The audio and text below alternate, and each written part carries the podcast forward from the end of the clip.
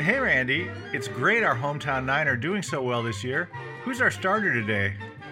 I'm not sure, Steve, but what I do know is that Who's on first? What's on second? I don't know who's on third. I'm Steve McClellan. And I'm Randy Hodgins, and this time out, we're taking a closer look at one of the all time greatest classic comedy routines Bud Abbott and Lou Costello's unforgettable Who's on First. Abbott and Costello were individual stars on the vaudeville circuit, who first teamed in 1935 when Costello's usual comedy partner took ill and Abbott pinch hit.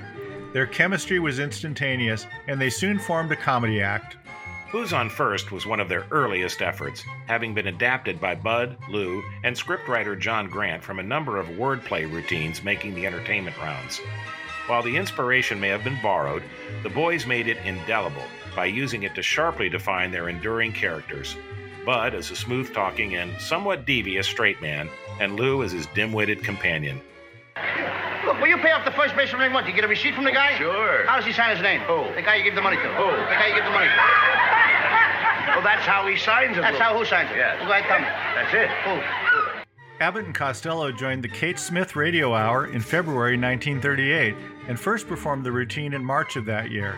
It was a huge hit, and the boys were soon repeating it frequently on vaudeville stages, radio shows, and eventually television, never losing its popularity. Part of the reason was they never performed it exactly the same way twice, but we think a bigger reason is the bit is a masterclass in slow burn comedy, with Lou's confusion and anger building until he explodes. So I pick up the ball and I throw it to Natural. No, no. you throw the ball to first base, then who gets it?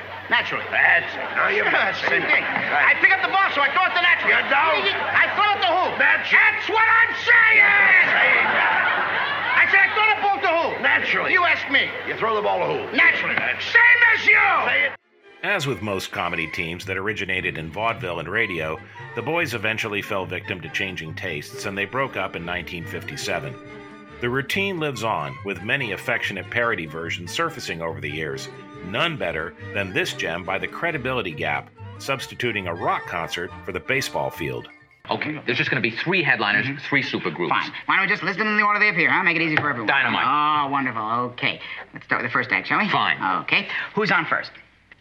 Look, if, if my girl already called you with the information, you know, I'm wasting my time being here. I could be booking no, Sly, you know, no, up in no, Seattle in a no, month. I If- just- In 1956, the Baseball Hall of Fame inducted a gold record of Who's on First, and in 1999, Time magazine named it the best comedy sketch of the 20th century. And of course, it permanently resides in the DNA of any comedian who values rapid fire wordplay and great slow burn comedy. You can find out more about Who's On First and all our comedy legends, including video clips and extended audio cuts at laughtracksradio.com. Thanks for listening, and until next time, it's goodbye from me. And it's goodbye from him. Goodbye, everybody.